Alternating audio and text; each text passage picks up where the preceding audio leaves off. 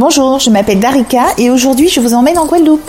Bonjour à toutes et à tous, je suis Dylan et je suis ravi de vous accueillir dans ce cockpit pour parler voyage à travers le monde. Dans chaque épisode, on découvrira une destination au travers d'un itinéraire, de récits de voyage, d'anecdotes et de conseils aux voyageurs. Aujourd'hui, je vous emmène en Guadeloupe. Joyau tropical niché dans les eaux cristallines de la mer des Caraïbes, avec ses plages de sable fin, ses forêts luxuriantes et sa culture vibrante, la Guadeloupe est bien plus qu'une simple île. C'est un véritable paradis terrestre. Nous plongerons dans les eaux turquoises, explorerons les marchés animés et découvrirons la richesse d'une culture créole unique. Nous explorerons les deux régions de la Guadeloupe, Basse-Terre et Grande-Terre. La première est située à l'ouest. Elle est montagneuse et possède une végétation dense avec de grandes forêts tropicales il y a plusieurs chutes d'eau impressionnantes. La seconde est à l'est.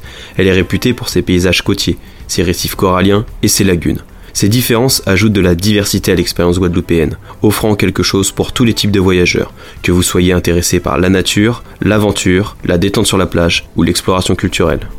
Bonjour Darika. Bonjour Dylan. Alors, en tant que Guadeloupéenne, personne n'est mieux placé que toi pour nous parler de ce fabuleux territoire. Peux-tu nous dire ce que la Guadeloupe a de si incroyable pour toi? Alors, en fait, pour moi, la première chose qui me vient en tête, c'est forcément bon, les plages, les paysages variés. Il y a une diversité que j'aime beaucoup parce qu'on peut retrouver du sable aussi bien noir que blanc. Donc ça, c'est top. Donc ça amène aussi une culture métissée, des activités variées et une gastronomie qui est très riche. Du coup, tu nous proposes de nous emmener dans tes endroits incontournables en Guadeloupe à travers un itinéraire. Et tout commence par notre arrivée à l'aéroport de Pointe-à-Pitre. Oui, tout à fait. Alors, à partir de Pointe-à-Pitre, on est déjà sur la Grande Terre, donc autant se concentrer sur cette partie-là.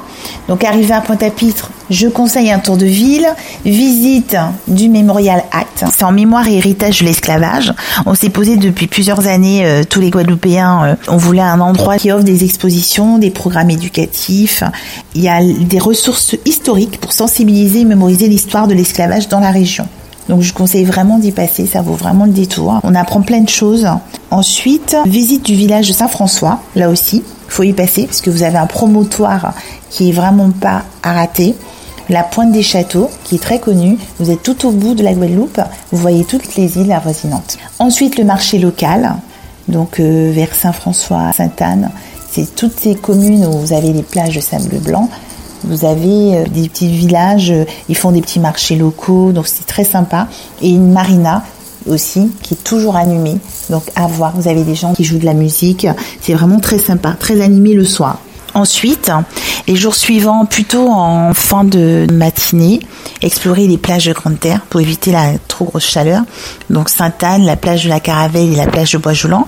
Mon coup de cœur serait la plage de la Caravelle qui se situe entre Le Gosier et Sainte-Anne. Elle est connue pour être l'une des plus belles plages de la Guadeloupe parce qu'elle a une espèce de bande de sable blanc qui est bordée de cocotiers. Ça fait vraiment le, la carte postale d'un côté et de l'autre côté, vous avez l'eau turquoise et d'un calme top quoi. Il faut aller la voir cette plage de la Caravelle. Eh ben, merci pour euh, cette découverte de, de la Grande Terre d'Arica. Et donc ensuite, j'imagine qu'on va passer euh, sur Basse-Terre Exactement. Alors, Basse-Terre, c'est vraiment un point de vue plutôt euh, avec des activités euh, comme des randonnées, comme des découvertes, euh, par exemple du volcan de la Guadeloupe. Donc, c'est le volcan emblématique, hein, c'est la Soufrière, qu'on appelle aussi Grande Dame.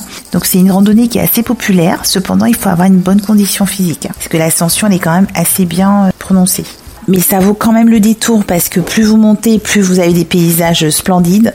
Et il faut vraiment faire attention à la météo aussi. Ça peut être très couvert, donc bien euh, se renseigner avant et de partir très tôt pour éviter aussi la chaleur. Après, vous avez euh, le parc national de la Guadeloupe. Donc c'est vrai que ce sera axé sur le sud, plus on appelle aussi le tourisme vert parce que vous avez tous les paysages, euh, toute la végétation euh, qui se concentre sur le sud. Donc c'est vrai que ce sera plus euh, côté randonnée, côté découverte des sites naturels importants. Il y a la réserve naturelle du sac marin qui est une zone protégée pour sa biodiversité marine. Et il y a aussi les jardins botaniques de Déhay où vous avez plusieurs variétés de plantes. Ensuite, euh, vous avez aussi les, sources chaudes de Dolé et les chutes du Carbet. Les chutes du Carbet, c'est vraiment top parce que vous avez de très belles chutes. Donc différentes, vous avez une petite, une moyenne et une grande. Donc c'est assez sympa. Des fois, quand c'est trop long, on peut faire la première, la deuxième et après programmer pour planifier pour un autre jour pour faire la troisième. Et vous pouvez après, en fin de, de randonnée, vous plonger dans les petits, ça fait des petites baignoires, c'est très sympa. Et vous allez aussi voir les plages, profiter sur la Bastère, voir les plages qui sont essentiellement de sable noir, donc volcanique. La plage de la Malandure qui est pas mal pour la plongée sous-marine. D'ailleurs, j'ai fait mon baptême de plongée euh, à cette plage. Euh, et la réserve Cousteau. Ensuite, hein, pour changer, il y aura la distillerie euh, de la Bastère qui s'appelle le Rhum Bologne qui est très connu. C'est sympa parce qu'on vous visitez, vous dégustez, vous voyez vraiment comment c'est fait du début jusqu'à la fin.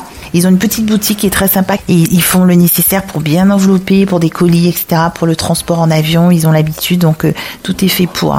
Merci Darika du coup pour ces euh, quatre premières journées euh, assez riches. Tu nous proposes une journée un petit peu plus détente? Oui, voilà. Donc forcément, qui dit île, ça sonne avec les plages. Donc découverte et détente sur les plages de votre choix.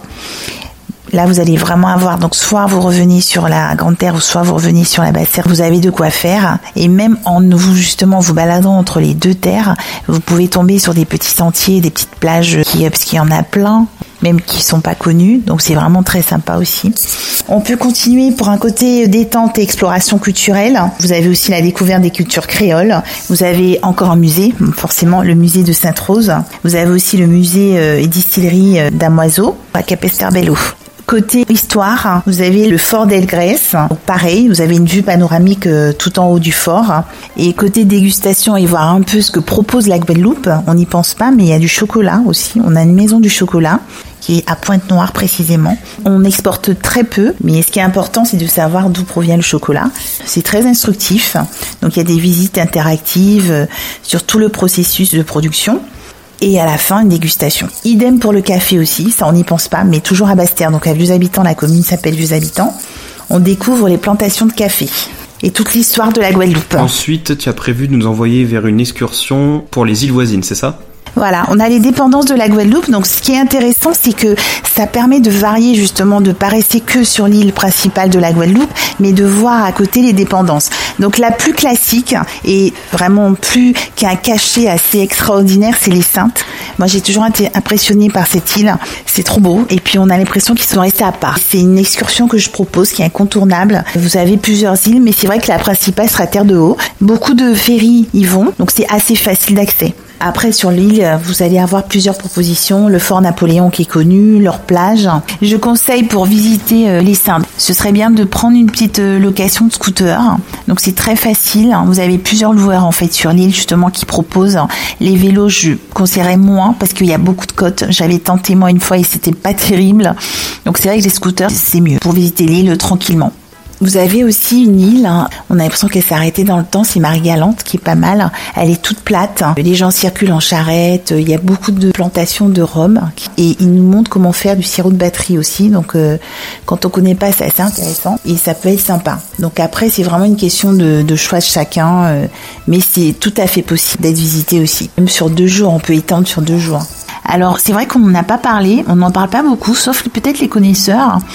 On a aussi un golf qui est réputé à Saint-François, c'est un 18 trous pour euh, même international de classe mondiale quand même, donc c'est quand même intéressant de le souligner, qui se trouve à Saint-François. Donc pareil, comme on se rapproche de Pointe-à-Pitre, donc on peut, avant de partir, en général la plupart des vols sont en fin de journée, donc profitez pour euh, optimiser le début de la journée en allant euh, visiter le golf ou les amateurs de golf vraiment peut-être pratiquer. Et après, vous pouvez faire tranquillement du shopping euh, sur Pointe-à-Pitre, sur Sainte-Anne, tout le long de la promenade de Sainte-Anne, qui est très sympa aussi. Vous avez des marchés, vous avez des petits shops, et vraiment très sympa. Et après, c'est la préparation pour le départ. Bah merci beaucoup pour ton itinéraire. Quelle serait selon toi la meilleure période et la durée idéale pour un séjour en Guadeloupe? Si vous préférez un temps plus sec, ce sera à la période de décembre à avril, ce qui est souvent privilégié, mais si vous appréciez la température luxuriante, ce sera de mai à novembre, quand il y a justement un petit peu de pluie. Mais sachez que c'est pas la pluie torrentielle, c'est vraiment des petites pluies, des averses de courte durée. Selon moi, la durée idéale de séjour, bien qu'elle pourrait varier en fonction des intérêts de chacun, serait comprise entre 7 et 10 jours. Et est-ce que tu as des conseils de préparation pour ce voyage à nous donner? Alors, ce qui est très important pour moi, c'est qu'il ne faut pas oublier par-dessus tout répulsif anti-moustique. Ça, c'est vraiment incontournable. Et ce qui est intéressant, c'est que maintenant ils font des bracelets naturels que j'ai moi-même testés et qui sont très efficaces. Et euh, au même niveau, forcément, protection solaire, c'est important aussi. Et évidemment des chaussures et des vêtements confortables. Et le carway, c'est le petit plus parce que ça évite quand vous avez une averse, vous pouvez juste l'enfiler c'est quelque chose qu'on peut euh, trimballer euh, facilement. Donc c'est pratique aussi quand il y a temps humide. Ok super, bah merci pour ces conseils Darika. Et puis bah la dernière question, donc quel serait ton dernier argument pour nous convaincre d'aller en Guadeloupe? Si vous êtes comme moi, qui apprécie euh, une destination par sa diversité, donc les paysages, les activités, qu'on peut faire plusieurs choses au même endroit, ben, je pense que c'est une destination qui quand même qui s'y prête bien. Il faut très peu de choses, c'est-à-dire une pièce d'identité suffit, c'est 7 heures de vol et vous avez un dépaysement euh, garanti. Eh ben merci beaucoup Darika. Mais de rien, à bientôt. À bientôt. C'était Cockpit, le podcast de Selecto. Merci beaucoup pour votre écoute. J'espère que ça vous a inspiré et fait voyager autant que nous. Et si vous voulez écouter d'autres aventures autour du globe, abonnez-vous à notre chaîne de podcast sur votre appli d'écoute préférée ou suivez-nous sur nos réseaux sociaux Facebook, Instagram, Twitter et TikTok @selecto. À bientôt dans le cockpit. Ici votre commandant de. Nous venons bien atterrir en Guadeloupe et la température extérieure est de 25 degrés. Merci d'avoir choisi Cockpit pour votre voyage audio. À très bientôt pour une prochaine destination.